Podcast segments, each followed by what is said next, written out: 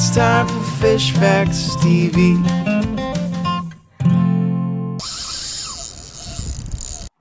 Welcome to Fish Casting, the fishing podcast. I'm your host, Tanner of Fish Facts T V. And I'm Captain Tim. All right, guys. Um, as we said in the last episode, I apologize. We, we haven't been as frequent lately. Um, I've just been working like crazy. So hopefully, I mean, not hopefully, things will be slowing down in the next couple of weeks. I honestly don't know when I'm going to be able to post this. So by the time I post this, we might be back up and running. Um, but I've tried to do a little bit of fishing when I can, uh, sneaking out to the beach. I know Tim has done a little bit of fishing and he's got some other stuff to talk about. So uh, let's get into the meat here. And then... Uh, Maybe we can talk a little bit more about uh, future plans at the end.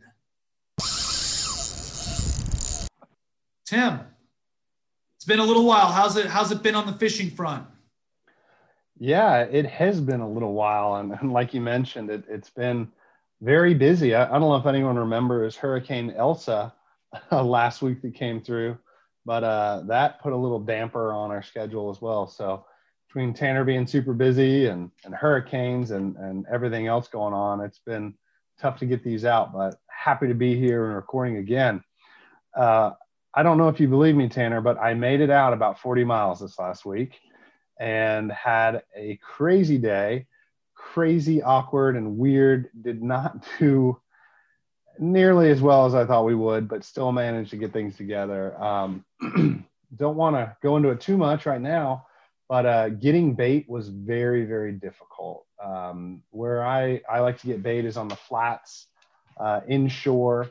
Um, white bait and greenbacks are, are generally my go-to live bait um, options I like to fish with offshore.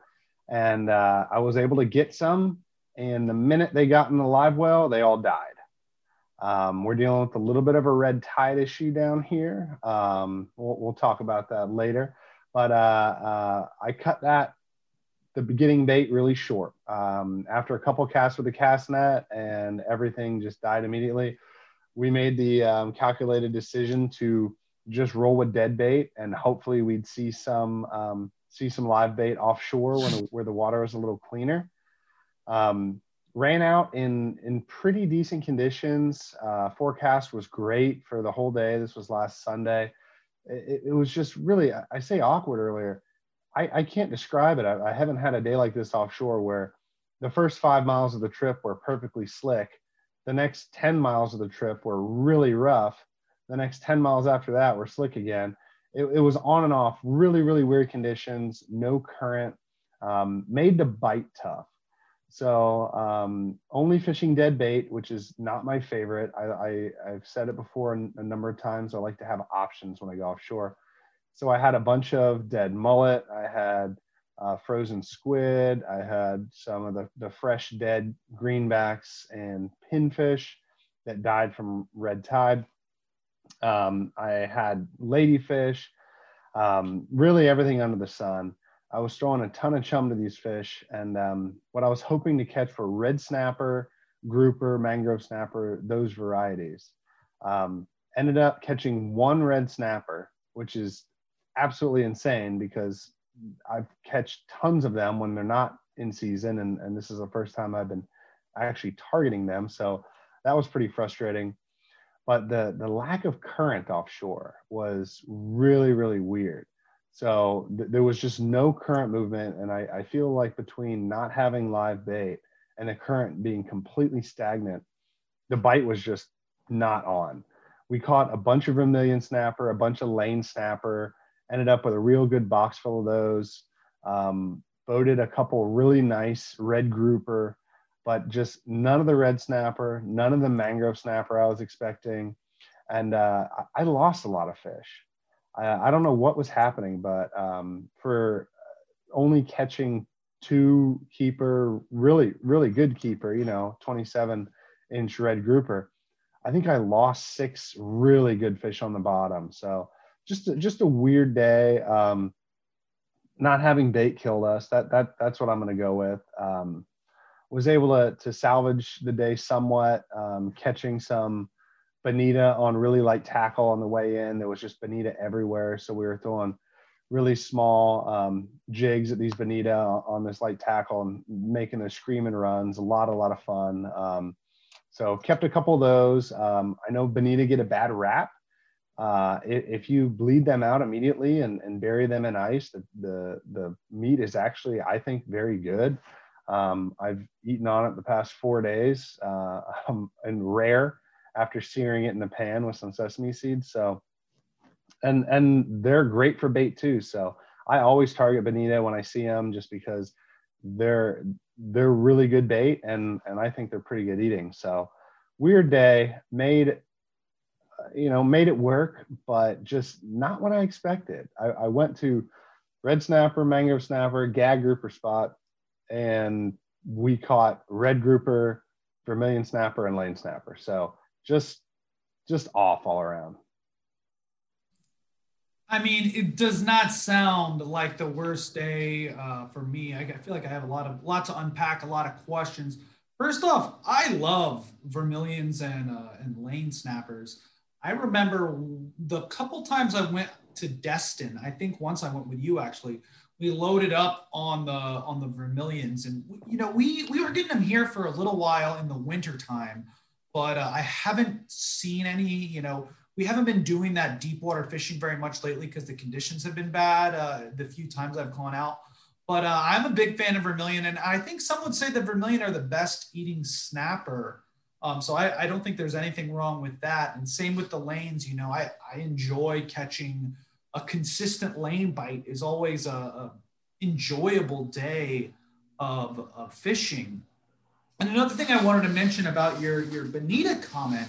Um, so when I lived in American Samoa, I used to catch a lot of Pacific uh, bonita, like they're in the same genus. They look like the, the pattern of stripes is like slightly different, but other than that, like the coloration, shape, you know, is exactly the same as the ones. The meat looks identical, that like really dark, almost purple um, tuna meat. And yeah, the, the local Samoans, I, I had a, a neighbor that would love, love those uh, bonita. Cause I mean, it is a member of the tuna family.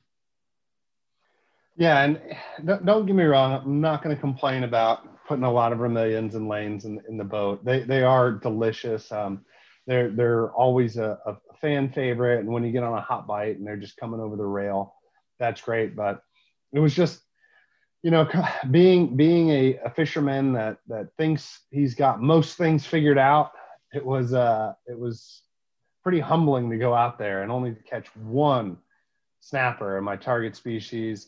Um, so it was just, just an odd day.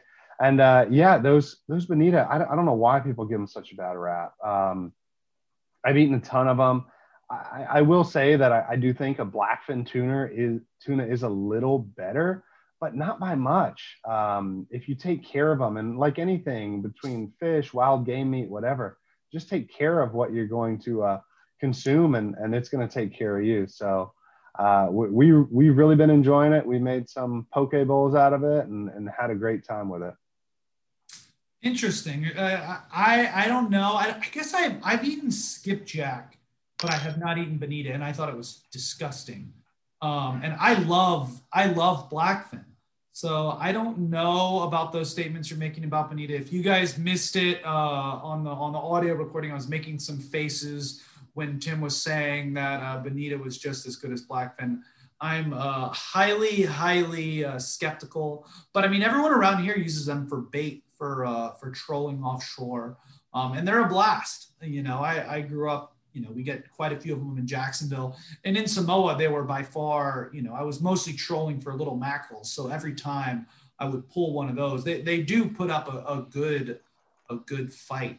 Um, And on the snapper front, that's always frustrating. I know uh, East Coast, we had our snapper season um, over here, and I was hoping to go with my dad, but just with as busy as I've been, I, I didn't get out, and I know that they had a lot of success. So it's definitely frustrating, especially when you know they're there.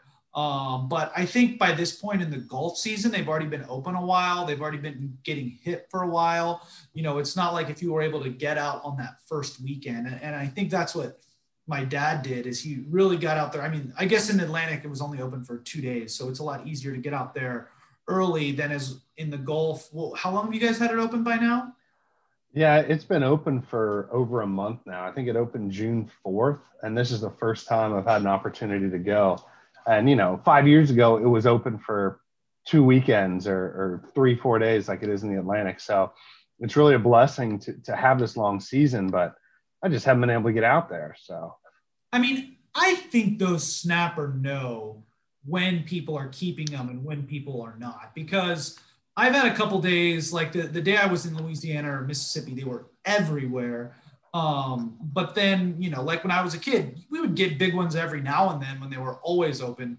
But I, I think they know, and they don't bite as much when they know that the uh, their lives are much more likely to be on the line. Obviously, there can always be sharks. There can always be this or that. But when they see their friends disappearing in a much uh, higher capacity, I, I think that they stop biting as easily. Yeah, they just may be smarter than we uh, than we think. But uh, uh, happy to get out there. I'm not complaining. Just uh, you go out and you have a plan, and and uh, you want to target something. It's it's tough when when it doesn't come together. But that's what keeps uh, keeps you keep on going out there and keep trying it. Absolutely. Now, uh, I think you got a little bit of fishing in, you mentioned, right? Uh, some beach stuff or something? Uh, what can you tell me about that, Tanner? Yeah, I snuck out to the beach a couple times. Um, two that I'm thinking now, it was three, two, three weeks ago. Um, so it's been a little while. And it was actually similar to the last trip I, I talked about on the podcast. A lot of needlefish. Um, I don't know why, but There, there is a good amount of bait on the beach, of uh, little white bait, those little small, like three inchers. The past couple times I've been out there, you know, as soon as the sun comes up, I can throw and not, they're not super dense, but, you know, I can catch enough, catch ten, fifteen with my little net, enough to uh, use for bait. Unfortunately, the needlefish do like those, but uh, those, those jacks are like school, like wolf packs. Um, and I had one school. Um, the school I told you about last time, knocking them on the beach. This was a little bit later in the morning. It was about seven fifty. So I'd been there for about an hour and a half with nothing. And I'm reeling a uh, uh, pilchard in, just kind of skipping across the surface of the water. One of them comes out of the water uh, and eats it. And, you know, these are, you know, probably five pound jacks. And I have that light tackle. I like using for those snook. twenty pound, I think I might have had thirty pound fluorocarbon and twenty pound line, just zooming across the beach, um, you know, with those beautiful conditions, catching those bigger jacks, obviously not the huge ones like I'm catching in the Keys, but uh, it, it's so much fun. Um, I, I caught two, and then uh, the, actually I caught one, went back to go get another bait, and the school moves so fast. So they're there one second. You know, I'm fishing about a third of a mile up from the jetties of the, the Miami Pass. And I see the school goes down. So I release the first one. I run down. Um, I cast at a second one. And I have some guy basically threaten to beat me up um, because I'm bringing the sharks in by uh, fishing for sharks uh, in front of him, even though I told him I wasn't fishing for sharks. I was fishing for jacks.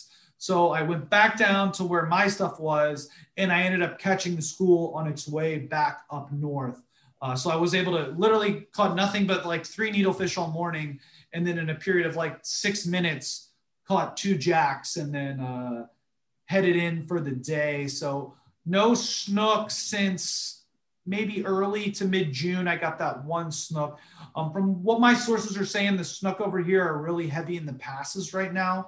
So hopefully they finish spawning soon and they start to show up on the beach. Um, and tomorrow I'm going to try to go in the morning with our friend Luke um, that we had interviewed. But we're we're fishing for uh, palmetta, um, uh, bread fins, and baby permits. So it's more of a life listing. Uh, but, you know, if we get some of those little thread fins, you know, if he's still trying to catch palmettas in in the in the surf, I'm gonna be trying to catch me a snook. Well, I, I know Luke's a listener, so I'm I'm saying this in jest, but yeah, any of those micro fish that he catches. Yeah, man, hook them on and uh, catch a real fish. Uh, o- only joking, Luke. But, uh, you, you know, my biggest takeaway from what you just told me, Tanner, is that you got harassed all fishing. That That's so unfortunate. And just as, as someone who did that, and obviously who was, I don't want to say uneducated or ill-informed, but I mean, it, it, that, that, that's tough. You know, uh, you're trying to go out there, have a good time. You're obviously not targeting sharks. You're just trying to catch some jacks, and, and, uh, you know, you're, you've been really busy. You're trying to relax a little bit, hit the beach, catch some fish. So I, I feel bad for you, man. That that's unfortunate. Yeah. You know, it, it all paid off in the long run. You know, there was another group of people that took a picture of me. They were, they thought it was so cool that I was catching big jacks, and this other guy just, um, you know, I think it was on a Sunday or Monday morning. So he appeared to have been out uh, at the beach bars for a long evening. So um, oh. it uh, it is what it is when you're fishing Miami Beach. Uh, that's just kind of part of the experience. So, uh, you know, ended up working out for the best. I caught that second jack back where my stuff was, um, and I had a really good time. So, like, hopefully tomorrow Um, I'll be able to get a snook. And also I, I want, my goal is to get Luke all three, the palmetta, the permit, and the, um, the threadfin. And we've talked about the palmettas before, haven't we? Um, yeah, we've talked about them before. Yeah, that was now, a while back. So I, I have been catching the palmettas in the cast net, um, actually decent size, six, seven inches. So not, Not the big ones, but you can you can definitely tell they don't have the long fins like the full size ones, but they still have the bars on the side that differentiates them from your pompanos and the permits. But all the pompanos and permits and palmettas are all kind of mixed up. So hopefully I can get him a baby permit, a baby palmetta, and a, and a little thread fin, and then maybe pull a snook out for myself. Yeah, that that sounds like a. A fun time. Now, uh, are you going to be throwing sabikis, or are you expecting him to bring some of those ultra tiny twenty-four size hooks or whatever they are? Yeah, I've, I've been thinking about that. I think sabiki is the move. Um, just, I have some little tiny ones. Just get the smallest sabikis, and they really go right in the area where the waves crash. Kind of creates a little muddy slurry, and you know they use that because it pulls the little tiny invertebrates out of the sand. So I, I think, I don't know that I'm going to put on a whole sabiki. I might put on like a half sabiki, or maybe just cut like, I mean, I think half, I think two or three hooks is really all you need um, in that type of situation. But I have caught those little permits before on small white jigs. Um, and then also for the, for the thread fins, you really need uh, some kind of shrimp. They're not as uh, ready to hit the artificials as the little permits and the palmettos are. Well, it sounds like a blast. Get to hang out with a uh, a good dude, and uh, I know that if I was out there, I would definitely learn something from him catching those little tiny fish. So, uh, can't wait to hear about it. Absolutely, absolutely. All right, Tim. Um, this week, because of everything that's been going on in your neck of the woods, um, we've decided not to do a Fish of the Week. I know. Uninterrupted for nearly a year now, but I do think that this is something that's really important. And I know I have a lot of questions. I think a lot of our East Coast listeners have a lot of questions. Um, so I guess we can, the, the fish of the week can be the um, dinoflagellate that causes red tide. I'll, I'll look it up while you're talking. Um, whatever the, the species of um, microscopic plankton, I don't know. You know it off the top of your head, but I'll uh, I'll let you fill me in, and I'll try to look up the name of that uh, that microscopic organism.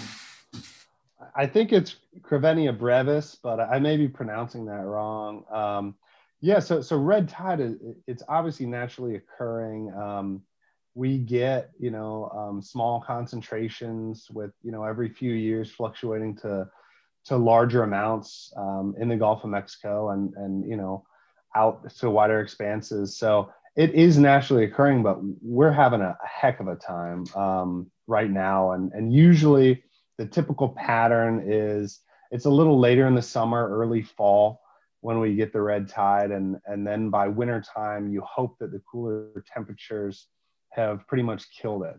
So right now in Tampa Bay, all, all through the bay from, from Old Port Tampa Bay all the way out to Egmont Key, they're getting um, levels uh, that are just off the charts. So anything over um, a million, um, I think it's a million parts per billion. I, I'm not really sure what, what the exact measurement levels are, but I know that there's um, really four different ratings: none, mild, mid, and then high.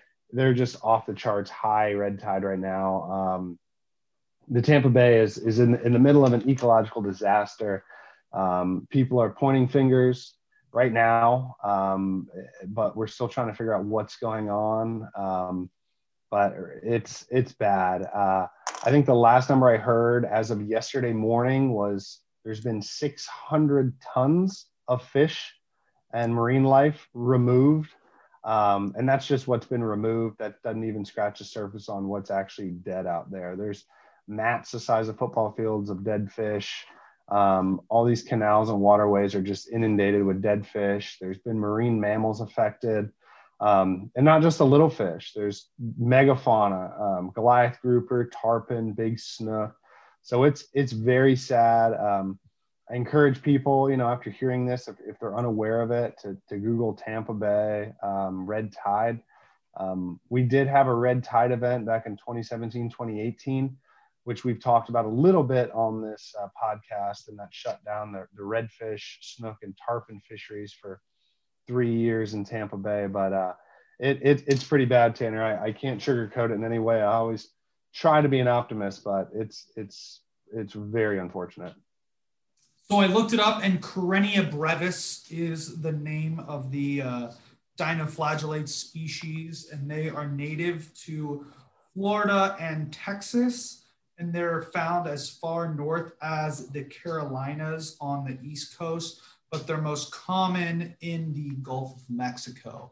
So, um, you know, a lot of people see the, the red tide, but just to kind of get into the the microscopic. So a dinoflagellate is a type of plankton.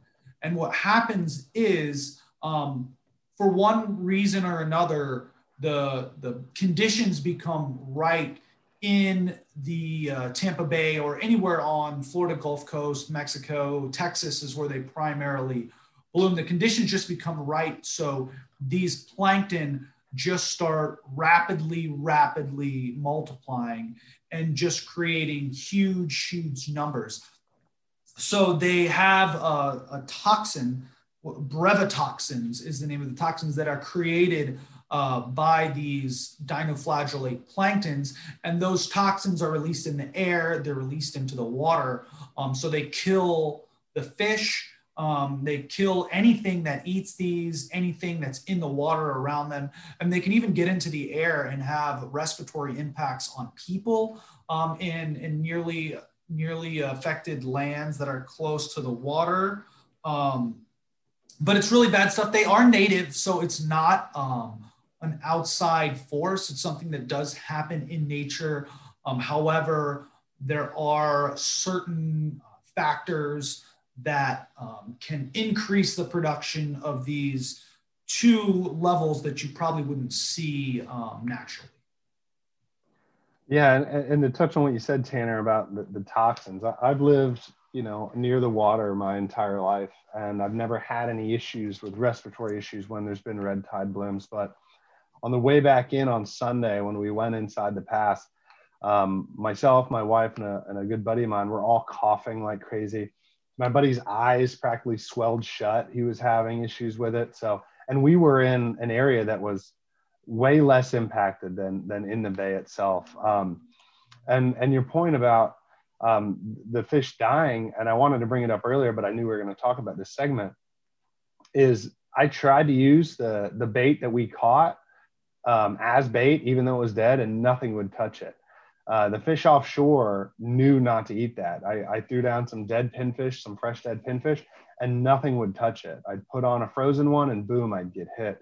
So um, it's definitely definitely something not to mess with. Um, and you mentioned, you know, like you don't know what contributors um, can go into it, but you know, not to get political, but there there was an uh, earlier a couple months ago in Tampa Bay an ecological disaster where there was a phosphogypsum stack that leaked tens of millions of gallons of phosphorus and nitrogen-rich um, byproduct into the bay. So I mentioned there's investigations going on. We don't know what caused it, but it's it's a disaster right now, unfortunately.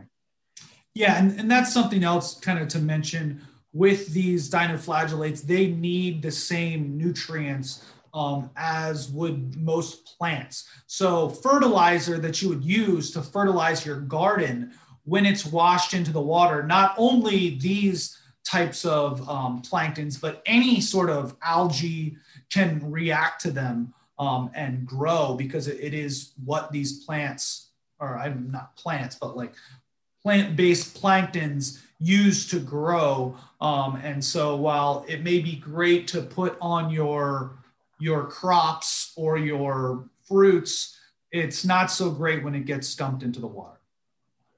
Yeah, and, and to Tanner's point, um, I live in Pinellas County, which is a peninsula that's surrounded by water on both sides. And uh, May first is really the start of our rainy season, and that's when we get a lot of rainwater that that washes people, people's uh, roadways and lawns and, and gets into the bay and the surrounding waterways.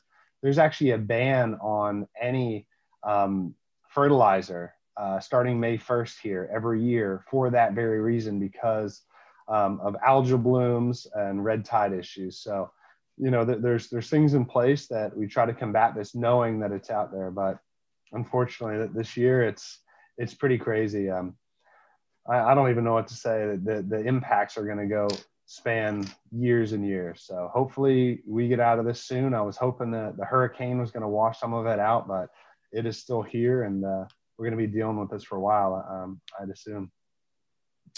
All right. Well, on that kind of sad note, um, we will leave the red tide. Um, maybe when we finish my, my busy work schedule, again, this will probably be our last podcast. I don't know when this will even get posted, but mini lobster season's at the end of July. So I'm hoping to get out there and go fishing uh, that week. So uh, until then, remember, like, subscribe. Feel free to D M us any questions on uh, Instagram, and uh, yeah, give us give us your highest reviews, Tim. Yeah, um, yeah. Sorry to end on a on a a, a bad note with the red tide, but uh, um, Tanner mentioned the lobster season, and for us over here, it's scallop season. And uh, in a couple days, I'm heading up to Homosassa Springs, Florida, which is about an hour and twenty minutes north of where I'm at here in Saint Petersburg. I'm going to go hunting for some shells. So uh, scallop season is, is always a fun time. I got a week up there. So uh, I'll, I'll be sure to report that back. And uh, it's always nice to get some some intel on where those guys are. So I'll be I'll be sure to share with our listeners. Hopefully there's some scallopers that, that listen to this show. So uh, I'm excited for that. All right. Sounds good, Tim. We'll uh, catch you in a couple weeks. All right. Thanks for listening, everybody. All right.